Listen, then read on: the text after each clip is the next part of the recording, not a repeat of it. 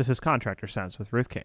Welcome to Contractor Sense. Here you discover ideas, tactics, news, and information that matters to your contracting business and you. I'm your host, Ruth King. This episode is sponsored by HVAC Trustbooks. Go to hvactrustbooks.com to discover how this tool can help you close more sales. Thank you for joining us. Here is how we will help your business and you today. You might think that I'm absolutely crazy to talk about selling at the end of a hot summer. Yet the smart contractors start planning for the slower fringe times of the year when it's not a when you can put it in decision anymore. It's more of a price and value decision. My guest today, Roger Daviston, was my client back in the 1990s. He was the first contractor I ever worked with who was extremely profitable year after year in February, the slowest month of the year in the South. How do you do it? I'll let Roger tell you. Roger, welcome to Contractor Sense. Hey, thank you very much. I'm glad to be here. Uh, my pleasure. So, um, you were you were absolutely the first person who was always profitable in February, which started a whole trend, and you and I both thinking about the fact that you could do it, couldn't you? Yes, I could, but it wasn't easy. It took a lot of trial and error, and finally, I learned how to do it and what to do. Yeah, it was a lot of knocking on doors, wasn't it? Yes. Um, it's kind of interesting. The first question you asked me, my son Andrew is uh, he has a business of his own now, and he's just getting started. and He's doing uh, pressure washing, and he said, "You know, I don't have anything to do." And I said, "Well, you have it in your genes. I've taught you how to knock on doors. You just need to go out there and do it." And uh, I told him an interesting story. I said, "Andrew, when you were just a little bitty baby, I didn't have anything to do, and I had I was about a million dollar company at that time, and um, it was I don't remember what time of the year it was, but you know, there are times of the year where you just don't have any installs. And uh, I had gone and knocked on doors on a Friday or a Thursday, and I had three appointments on a Saturday. And I worked all three of those appointments all day Saturday. You know, it's a couple hours in every home, hard selling because these people, you know, nothing's really broken, uh, but it's proactive. And uh, I sold all three of those systems on that Saturday. And, uh, you know, we got busy on that Monday and Tuesday. And Ruth, I can't tell you how many times that happened through the years. Oh yeah, absolutely. You know, we didn't have to do that every month, uh, as you well know, but when we had to, uh, that's what we did. Yeah. And it's not only knocking on doors, but we would ring the telephone.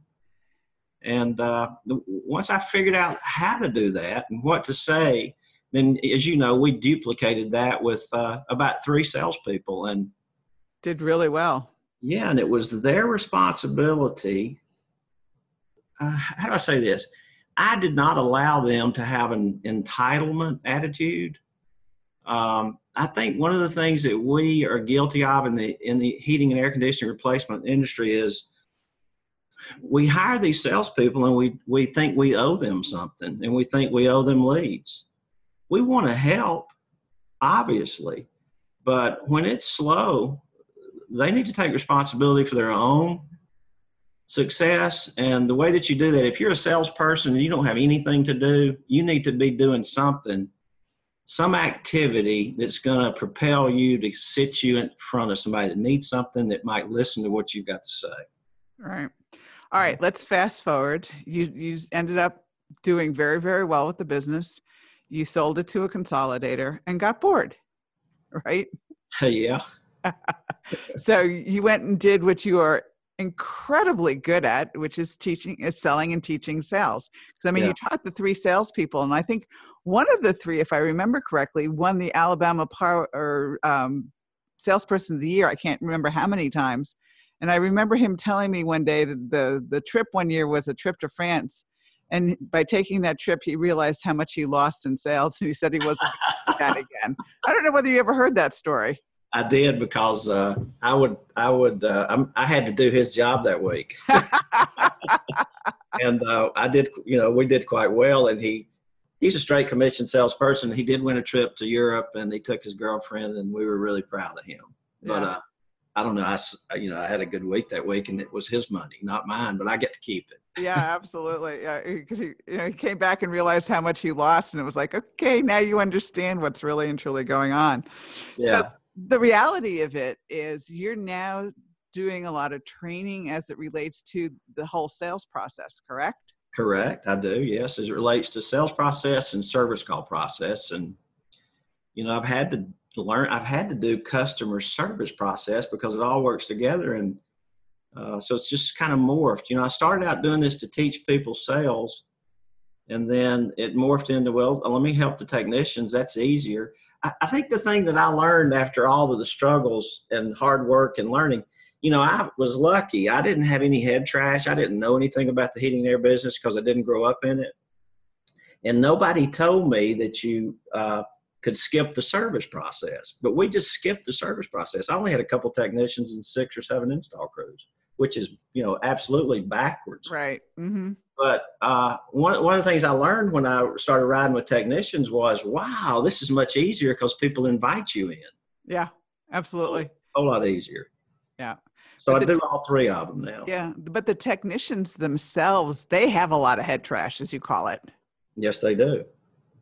They do have a lot of head trash. Most of them are are afraid at least from what i'm seeing most of them don't have the self-esteem to know that they're the doctors out there Right? because people are calling them because they need somebody to help Yes. and they're afraid that if they can't afford something that the customer can't so they don't bring it up That's correct, and that's what you have to overcome. Is you have to help. I, really, what I do is I help the technicians think differently about what they're doing, and um, you know, we have to. We get. It's really just cognitive behavioral change. I just help them think different, see themselves differently, so they can behave differently.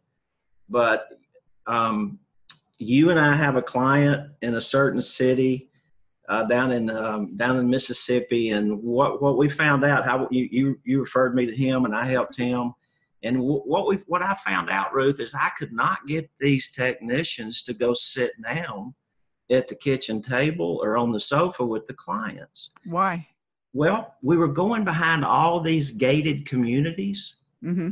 and and they were really nice houses. And the technician was i could just see well let's go in and talk to them you know we got time to present. And then uh, they just all this stuff. And I, I talked to the owner about it. And he said roger you need to go watch that movie um, oh what was the name of the movie but it was a movie that was about the sorority culture in mississippi and oh it's called the help you remember the movie the help yep i do remember that movie you have to go watch that movie. I said, what's it about? And I went and watched it. He said, that's the culture we have. So back the, door yeah the technicians had this mindset that they couldn't go in the front door and sit down because they saw themselves as the help because it was a culture that was in that city and community and state. And so we had a hard time, but I had to get them, you know, I had to get them to see themselves conceptually different. So no, no, no, no, no. You may be talking to a person that's got a whole lot more money than you do, but you're the expert. Yeah. You need to you need to see yourself differently. Uh, we had a lot of conversations but you put everybody puts their pants on one leg at a time. You do, and so does that owner, that home. And you are not the help. You're the trusted advisor. Absolutely. All right, hold that thought. When we get back from break, we're going to continue that com- this conversation. I'm speaking with Rogers Daviston, and we will be right back. Thanks for listening to Contractor Sense. I've seen my client salespeople struggle when a customer asks why they should use your company rather than the competition when your price is higher and you both are proposing the same equipment.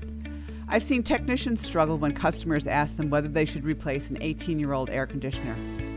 And most salespeople and technicians never ask the one question that most customers are concerned about, yet never ask Can I trust you? I found a tool that gives your salespeople and technicians the ammunition to answer this question and more. And the tool works. How do I know? 68% of my clients are using it to increase sales and referrals. What is it? A trust book with your name on it as the author. More details are at hvactrustbooks.com. Warning there is only one contractor per area that can get these great books. Some areas are already taken, they've gone to my clients. If you want your area and want to have a tool for your salespeople and technicians to increase referrals and sales, then go to hvactrustbooks.com now and reserve your area. Eliminate costly warranty leak repair headaches. Three years ago, Ruth King wrote a leak policy letter for one of her clients who was dealing with huge warranty leak issues. When she gave the letter to technicians and trained them on how to use it, warranty leaks went from zero, that's right, zero. Then, she gave the letter to one of her other clients and any contractor who wanted it. The results? The same. zero warranty leak repairs. The unexpected benefits? An increase in replacement sales. Ruth shares his letter with anyone and everyone who wants it. So get your sample leak policy letter for free. No strings, no catches, no guaranteed results. Go to hvacchannel.tv or call us at 877 520 4321. Click on the link in the middle of the homepage to get your free leak policy letter. I hope you experience zero warranty leak repairs and eliminate a major costly headache. We're back. I'm here with Roger Daviston, and we are talking about the sales process, not only from the standpoint of the comfort advisor, but also from the technician standpoint. And Roger, before we get into this again, give everybody your website and where they can get a hold of you. Uh, RogerDaviston.com. Very easy. Yes, my first last name dot com. It's D A V I S T O N. All right, RogerDaviston.com. All right, so how long does it normally take to get a technician to, for all intents and purposes, turn around turn around his mindset? You're laughing at me. that's a great question. Um, sometimes they never do, Ruth. Uh, and it depends on three things, really four. If I've got somebody that has a lot of desire and they're committed and they don't make excuses and they feel pretty good about themselves most of the time, and when they don't, they know how to manage that, then they get better quickly. But if I've got a person who doesn't have any desire, he doesn't ever change. Uh, if I've got a person that's got a good bit of desire and kind of committed, it takes longer. Uh, but but it also depends on what kind of you know do they do they really kind of accept personal responsibility? And it's like this. It's like any lack. Here's the attitude and mindset you need to look for in people is any lack of success that I may have is just is just due to my own ineffectiveness. And you know, depending on th- their mindset in that area, if, if they have more of a mindset that goes to that, then I can help them if they are committed and have desire. Because I'm going to ask them to do things that's really uncomfortable. Yeah, absolutely. Mhm. And and not only I would imagine that technicians are not only the people who do this, but the people who answer the phone. It's everybody's got to want to do this and It's and got to have the desire to do it. And, and it is everybody. And here's what I have learned also over the last uh, 10 years is that if I have a an owner that isn't doesn't have desire and isn't committed, the owner has to have those same that same mindset because I had a situation a situation where I had an owner and I heard him say this. He said, "You know, guys, we're going to give this a try." And I said, "I said, listen, this isn't going to work." I said, "How would you like to be with a general?" And you know, we're going to try to take that hill. We're going to give this a try. No, no, no, no. We're committed. I said, until you get committed, they're not going to get committed. So I'll have owners who will hire me to fix other people when they aren't really committed themselves, and the the the, the employees are looking at the owner. Yeah. They see me and probably you too a lot of times is here comes another consultant. I can't wait till this guy leaves too. I quit. I don't work with them anymore. Well, I've had to learn that too. And you you've I've had to learn that. Yeah. yeah. It's So- like if if I'm not going to waste their time, their money or my time unless it's going to work and I need their commitment up front before we Mhm. do it because it, it won't work. I'm not, you know, we won't waste time it, or money. It's not Yeah. Nothing happens. Nothing happens if the leader's not committed. So it's two things. You got to be committed as a leader, and you got to find people who have desire and commitment that work for you. And uh, you know, not everybody changes. not everybody wants to change. Everybody sometimes sometimes they're just comfortable, and that's okay. Yeah. hmm It's it's just you know it's then they look at everybody else who's advancing around them and they want to know why, and it's usually a number one a very difficult conversation, but number two a very real conversation. Mhm. And at that point, some of them wake up and some of them don't. That's right. And I have better, I have really good success if I have a, a culture of leadership that sets expectations, expects people to do things, and then holds people accountable for certain types of behavior. If I can have those bookends, this is who we are, and this what we is, is this is who we are. This is what we expect, and we're going to check it. And and any and if I can have those two bookends, then people grow or they quit. Yeah, I would agree. And, Well- and both of those are good things because they don't need, maybe they don't need to be there. Yeah. One of my clients, within a year, we everybody left except one person in field office whatever and the joke used to be whenever whenever i was coming they were saying okay who's going this time but i did i gave them the owner was committed Yeah. we gave them very clear direction about what was expected and some of them just couldn't do it Couldn't do it. Don't want to do it. But I, yeah, I bet you, I bet that culture and company really improved. oh my gosh you should see it now oh my gosh it's like night and day they're doing phenomenally well Yeah. and I'm so proud of them. They're really doing really well. I'm, I'm. It was a painful year. Yes, it is. That can be very painful. Yeah, I went through it. All right, so let's get back to the selling process itself. Let's let let's look at it. You do sales a little bit differently than most other people do, at least from what I see. So, Mhm. talk about your process a little bit. Well, uh, in terms of the service call process or the sales process? The sales process. We've talked. We've. I think we've done the service call one pretty well. Let's talk about the sales process. So uh, it's really it's really nothing new out there. I- It's just not traditional. Uh, as you know, I'm a Sandler trained person, uh, studied Sandler, so I, I've sort of adapted the Sandler selling process, and it's really just about putting the weight of the responsibility on the customer and not me. Um, and the weight of responsibility is: listen, this is your problem, this is your pain. Uh, here's what I can do to help you. Uh, and if you want me to help you, here's what it costs, and here's what we can do, and here's the options. You tell me what to do next. You're the boss. Um, but it, it's a process of you know setting expectations. You know, how can I best help you? What's your pain? You know, what, and, and pain is a lot of times that's really takes a long time to learn how to find pain and and and budget i always like to ask people you know based on what we've talked about how much do you think it might cost to do something like this Yeah. and ruth they generally always lie Oh, I know. and the i had this happen one time with a salesperson i was training because she couldn't get herself to talk about money because she had other head trash about money but anyway and i'll go quick because i know we're running out of time uh, customer said uh, I said, hey, you know, based on what we've looked at, what do you think? How much? Do you have any idea how much? No, I have no idea. And I said, well, you know, I hadn't. We're gonna. And we don't really know exactly, but based on what we see, we're probably going to show you options anywhere from eight thousand to fifteen thousand dollars. How does that strike you? And he said, well, I thought it'd be about twelve thousand. And I and right there we made the sale. Yeah, of course you did. So we we gave. Him. I said, well, we'll show you some options under that, and some options above that, and then you can decide what's best for you. But when you get that kind of a number out of somebody, that's really good. I don't have to fight. But if he said, well, you know, my neighbor had a system put in for two grand, that doesn't mean any need in me doing a presentation. Nope. Definitely not. I'm not going to waste my time. I'm not going to quit, but I'm going to go back to pain and see if there's something I can find here. Yeah. And but Go from there. tough one.